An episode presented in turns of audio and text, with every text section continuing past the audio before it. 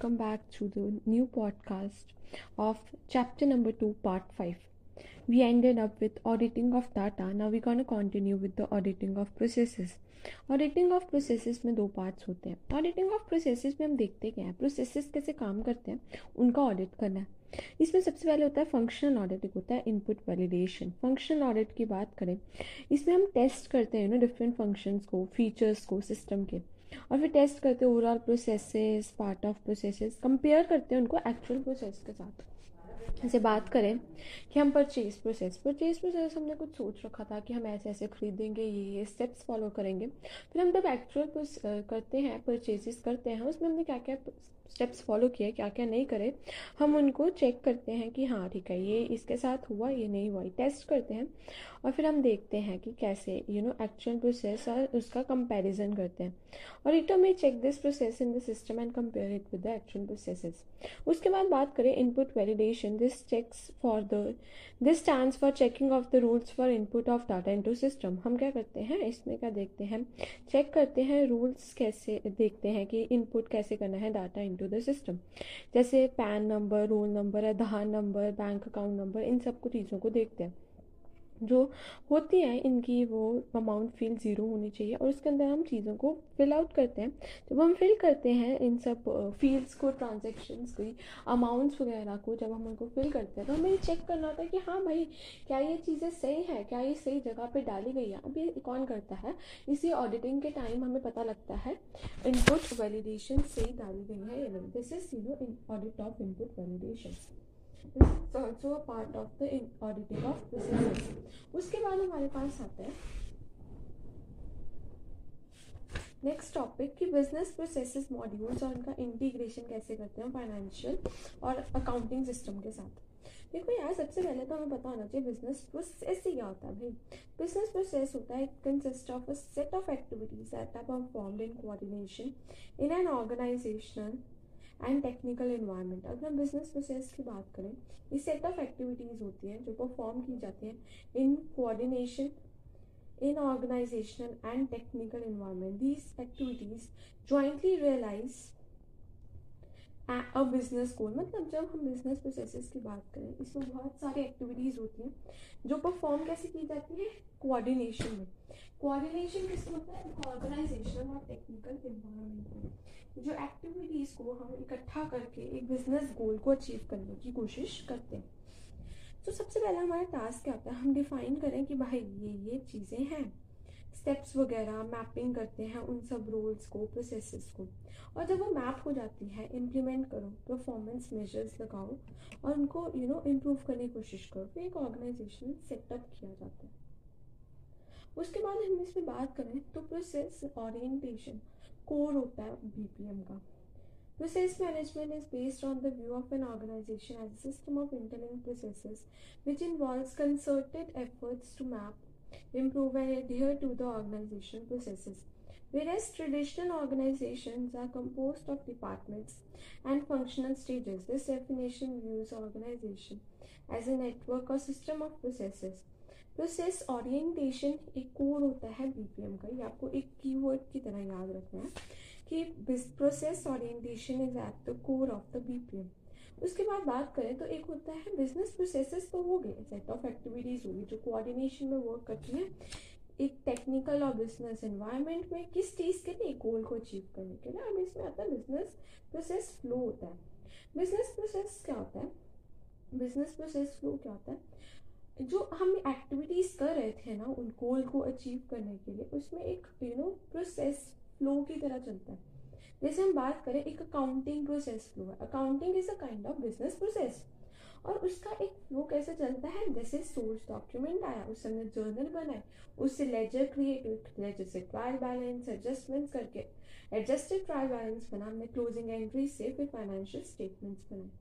और bookkeeping cycle covers the business processes involve in recording and processing accounting events of a company it begins when a transaction और event occurs और end करते हैं जब हम उसको फाइनेंशियल स्टेटमेंट्स में डाल देते हैं। सोर्स डॉक्यूमेंट एक डॉक्यूमेंट होता है जो कैप्चर करता है data from transaction and events उसके बाद हम ट्रांजेक्शन्स को अपनी जर्नल एंट्री में डालते हैं किससे लेके सोर्स डाटा से। लेजर में एंट्री पोस्ट की जाती है। ट्रायल बैलेंस में हम अनएडजस्टेड ट्रायल बैलेंस को प्रिपेयर करते हैं, उसमें सारी अप्रोप्रिएट एडजस्टमेंट एंट्रीज पास करते हैं। तो एक एडजस्टेड ट्रायल बैलेंस बनता है। एडजस्टेड ट्रायल बैलेंस बनने के बाद हम अप्रोप्रिएट एंट्रीज पास करते हैं और फाइनेंशियल स्टेटमेंट्स बन जाती हैं। अब हमारे पास आते हैं बिज़नेस प्रोसेस के मॉड्यूल्स डिफरेंट कैटेगरीज होते हैं बिज़नेस मॉड्यूल्स के। वो किस किस फ़ेज़ होते हैं। बात करें, एक होता है ट्रेडिंग मैन्युफैक्चरिंग और सर्विस बिज़नेस में अलग अलग टाइप के मॉड्यूल्स यूज़ होंगे। फॉर एग्ज़ाम्पल अगर हम ट्रेडिंग की बात करें तो उसके पास क्या है? गुड्स लिए गुड्स बेच दिए this is simply you know buying and selling of goods किसी, कोई भी मॉडिफिकेशन नहीं करते। सो इन्वेंट्री क्या होता है मेजर एस्पेक्ट क्या होता है परचेज सेल यही मेन चीज़ें हैं। अकाउंटिंग और इन्वेंट्री मॉड्यूल्स चाहिए हमें मतलब हमें सिर्फ़ रिकॉर्ड करने परचेज हमने खरीदे, हमने बेचे और हमारे पास इन्वेंट्री इतनी है, इतनी थी, ये ये चीज़। मैन्युफैक्चरिंग बिज़नेस की बात करें तो उसमें क्या करना होता है? उसमें ट्रेडिंग और बहुत सारे एस्पेक्ट्स आते हैं जो मैन्युफैक्चरिंग होते हैं। मैन्युफैक्चरिंग क्या होता है? रॉ मटेरियल बाय किया, उसकी फॉर्म को चेंज करके उसको सेल कर दिया। उसमें क्या होता है? इन्वेंट्री बहुत मेजर रोल प्ले करती है।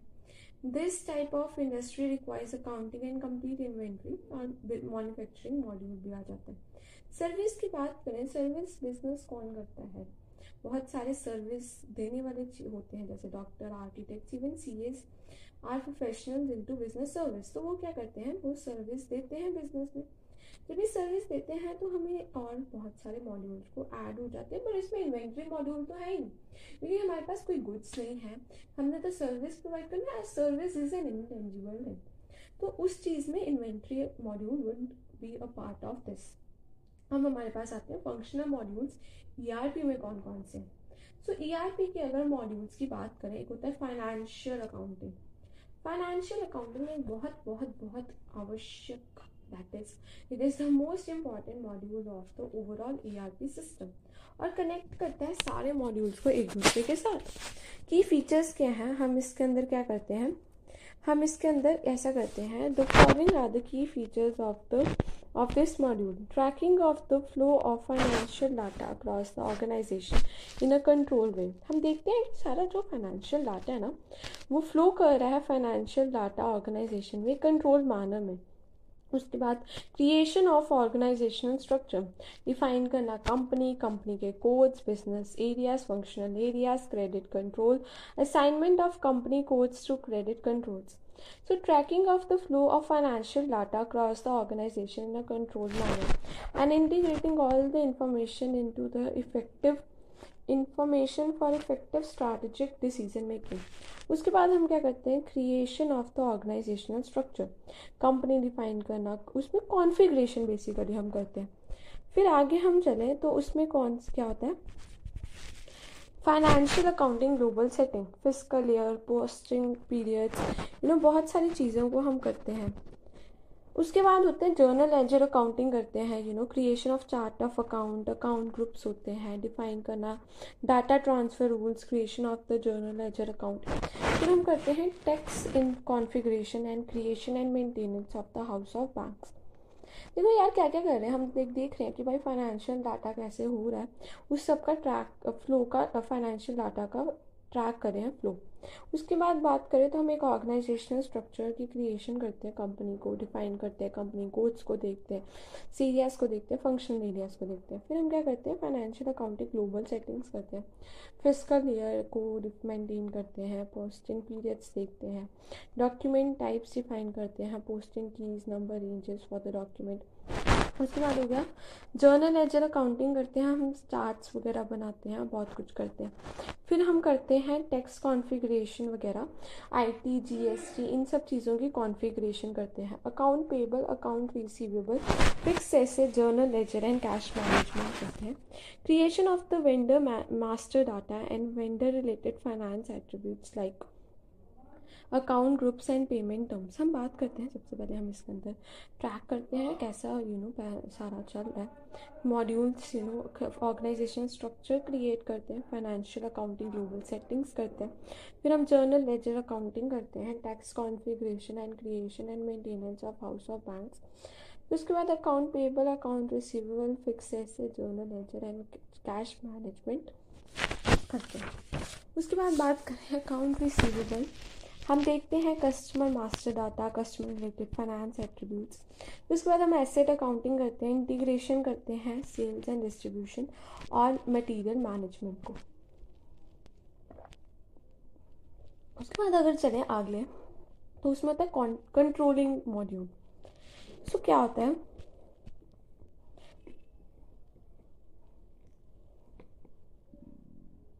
उसके बाद क्या होता है कंट्रोलिंग मॉड्यूल कंट्रोलिंग में हम क्या करते हैं? कोऑर्डिनेट करते हैं हम मॉनिटर करते हैं ऑप्टिमाइज करते हैं सारे प्रोसेस मतलब हम एक इस तरीके से चीज़ों को करने की कोशिश करते हैं। हमारी कॉस्ट कम से कम लगे। एफिशिएंसी बेसिकली बहुत ज़्यादा है हमारे पास। ये हम चाहते हैं। सो so, इसमें क्या होता है यू you नो know, इसमें हम क्या करते हैं? एनालाइज करते हैं। Actual figures with the plan data in planning business strategies to kind of elements कौन से होते हैं? कॉस्ट एलिमेंट्स और एक होते हैं रेवेन्यू एलिमेंट्स हम कॉस्ट को क्या करना चाहते हैं? सबसे कम. और हम uh, उसको क्या करना चाहते हैं? रेवेन्यू को सबसे ज़्यादा बढ़ाना चाहते हैं. सो so, हम कॉस्ट एलिमेंट अकाउंटिंग क्या होते हैं? This component provides overview of the cost and revenue that occur in an organisation the cost elements are the basis for cost accounting and enable the user the ability to display cost for each of the account that have been assign to the cost element examples account that can be assigned are cost centers, internal orders, work breakdown structure that is WBS, क्या करते हैं? हम बहुत सारे जो accounts होते हैं ना बहुत सारे कॉस्ट के एलिमेंट्स होते हैं जैसे पेरोल ओवरहेड्स उनकी एलिमेंट वाइज अकाउंटिंग करते हैं। That is cost element accounting उसके बाद कॉस्ट सेंटर कॉस्ट सेंटर क्या होता है बेसिकली जिसके अराउंड ही सारी चीज़ें हम कॉस्ट को इनकर कर रहे हैं जो मेन यू नो बेस है उसमें हम करते हैं। कॉस्ट सेंटर बहुत सारी चीज़ों के हो सकते हैं फंक्शनल एरियाज़ के marketing administrative support legal shipping and receiving in quality some of the benefits क्या होते हैं कॉस्ट सेंटर अकाउंटिंग के? हम बजट्स वगैरह सेट कर सकते हैं, उसके बाद planning availability of cost allocation method assessment और डिस्ट्रीब्यूशन ऑफ़ कॉस्ट उसके बाद बात करें एक्टिविटी बेस्ड अकाउंटिंग एनालिसिस करते हैं you know cross departmental business processes की अलाउ करते हैं process oriented and cross functional view of the cost centres internal orders में क्या करते हैं, हम ट्रैक करते हैं यू नो एक जॉब को सर्विस को टास्क को. उसके बाद हम क्या करते हैं this level of monitoring can be very detailed but also but allows management the ability to review internal order activity for better decision making फिर उसके बाद हो गया product cost controlling this calculates the cost that occur during the manufacture of a product और allow करते हैं management को कि एनालाइज करो भाई कितना कॉस्ट है। ये ऑप्टिमल है या नहीं है? ये चीज़ चलेगी या नहीं चलेगी? हम इसके अंदर देखते हैं product cost controlling internal orders activity based accounting cost control cost element cost centre उसका प्रॉफिटेबिलिटी एनालिसिस कि भाई इतनी कॉस्ट लगी है, इतने में सेल हो रहा है, इतना मार्जिन आ रहा है, देखना। और फिर प्रॉफिट सेंटर एनालिसिस किस एरिया पे हमें प्रॉफिट हो रहा है, किस पे नहीं हो रहा है, ये चीज़ें हम करेंगे। उसके बाद होता है sales and distribution module sales and distribution module भी एक one of the most important module होता है। और ये कनेक्ट करता है सारे मॉड्यूल्स को this is an important line ठीक है? उसके बाद high level of integration complexity होती है। उसके बाद अगर हम आगे बात करें की फीचर्स क्या है, एक तो हम ऑर्गेनाइजेशनल स्ट्रक्चर सेट करेंगे कंपनी बनाएँगे मतलब एक टैली में ना हम कंपनी क्रिएट करते हैं, उसमें कोड्स डालते हैं, ये सब चीज़ें करते हैं। उसके बाद अगर हम बात करें ऑर्गेनाइजेशनल यूनिट्स असाइन करेंगे, उनकी प्राइसिंग कॉम्पोनेंट्स डिफाइन करेंगे। सो सेल्स एंड डिस्ट्रीब्यूशन का भी एक प्रोसेस होता है। प्री सेल्स एक्टिविटीज़ होती हैं। इसमें क्या होता है प्रोस्पेक्टिंग ऑफ़ कस्टमर्स आइडेंटिफाई करते हैं प्रोस्पेक्टिव कस्टमर गैदर करते हैं डाटा कॉन्टैक्ट करते हैं उनके साथ फिक्स करते हैं अपॉइंटमेंट उनको डेमो शो करते हैं डिस्कशन करते हैं कोटेशन सबमिशन करते हैं। उसके बाद होता है sales order sales order is recorded in our books after getting a confirm purchase order from our customer sales order shall contain details like purchase order example stock item details quantity rate due rate of delivery place of delivery etcetera वो सबसे पहले हमने क्या किया? सबसे पहले हमने pre sale activities की। हमने बहुत सारे कस, हमने प्रस्पेक्टिव कस्टमर्स को देखा उनको आइडेंटिफाई किया गैदर किया उनका डाटा कांटेक्ट की उनके साथ अपॉइंटमेंट की उनको डेमोज दिए डिस्कशन दी और कोटेशन सबमिट की सेल्स ऑर्डर में हमने सेल्स ऑर्डर प्लेस किया उनके पास। उस ऑर्डर में क्या क्या होगा? उसमें डिटेल्स होंगी स्टॉक आइटम डिटेल्स हमें ये चाहिए इतने अमाउंट पे चाहिए इतनी क्वांटिटी चाहिए इतनी डेट को चाहिए और ये प्लेस पे चाहिए। चाहिए उसके बाद होता है inventory sourcing it includes making arrangements before delivery ensuring goods are ready and available for delivery फिर उसके बाद होती है, देखो यार, हमने सबसे पहले प्री सेल एक्टिविटीज़ में ऑर्डर बुक किया। फिर सेल्स ऑर्डर से हमने चीज़ें ऑर्डर प्लेस किया। इन्वेंट्री सोर्सिंग की भाई हमारे पास ये चीज़ अवेलेबल है भी या नहीं है। उसके बाद क्या होता है, हम लोग मटेरियल की डिलीवरी कर देते हैं। सही टाइम पे, सही जगह पे, जहाँ पे था। उसके बाद बिलिंग इनवॉइस रेस करते हैं और फिर हम पैसे को रिसीव कर देते हैं कस्टमर से। रिसीव फ्रॉम कस्टमर इसको हम कहते हैं payment coming on to next we have is human resource module human resource module ना, बहुत ज़्यादा इंपॉर्टेंट रोल है। क्योंकि भाई, हमें एक राइट right पर्सन को हायर करना है। उसकी परफॉर्मेंस को इवेलुएट करना है प्रमोशंस मैनेज करनी है कॉम्पनसेशन हैंडलिंग पे रोल और बहुत सारी चीज़ें करनी होती है इसके अंदर। मोस्ट इंपॉर्टेंट ऑब्जेक्टिव क्या होता है?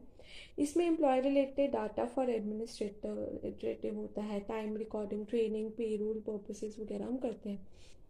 इसमें हम रिक्रूट करते हैं हायर करते हैं रिकॉर्ड करते हैं time pay via payroll process करते हैं। ये सब चीज़ें हमें करनी होती हैं। बात करें आगे होता है हमारे पास production planning module that is PP module ये भी एक इंपॉर्टेंट मॉड्यूल है और बहुत सारी चीज़ों को करता है। पीपी मॉड्यूल में क्या होता है? इसमें होता है एक master data sales and operation planning distribution resource planning में बहुत सारी चीज़ होती है। तो मास्टर डाटा की बात करें, इसमें master material master work centres routings and bills of material sales of sales and operation planning S O P में क्या होता है? Ability to forecast sales and production plan based on historical current and future data उसके बाद होता है DRP distribution resource planning allow करता है कंपनी को।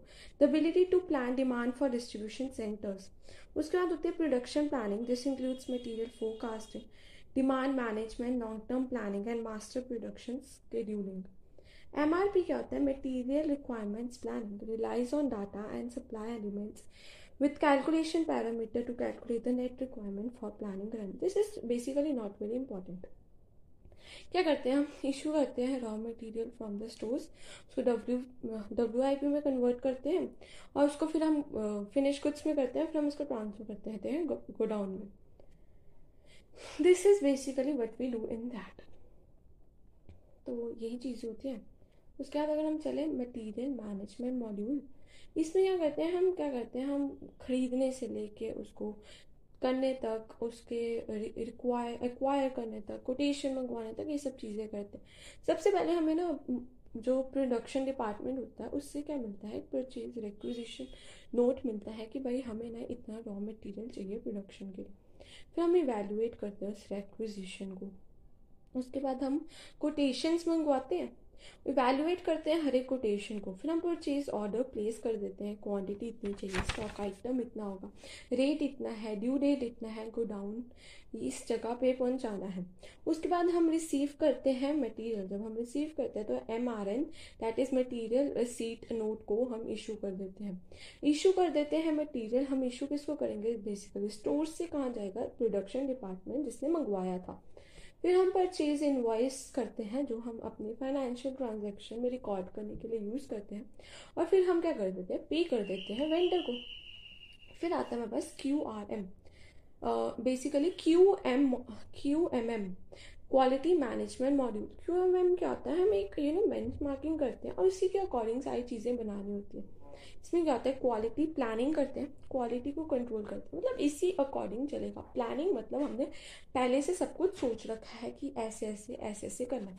फिर हम कंट्रोल करते हैं, हम प्रॉपरली देखते हैं कि स्टैंडर्ड्स मेट हो रहे हैं कि नहीं हो रहे हैं, उस अकॉर्डिंग काम चल रहा है या नहीं चल रहा फिर हम क्वालिटी एश्योरेंस करते हैं कि भाई हाँ इस अकॉर्डिंग चल रहा है। श्योर करके चलते हैं। हाँ हाँ हाँ ओके ओके ओके इम्प्रूवमेंट करते हैं। इम्प्रूवमेंट तो नेवर एंडिंग प्रोसेस है। कॉन्टीन्यूसली चलता ही जाता है, चलता ही जाता है।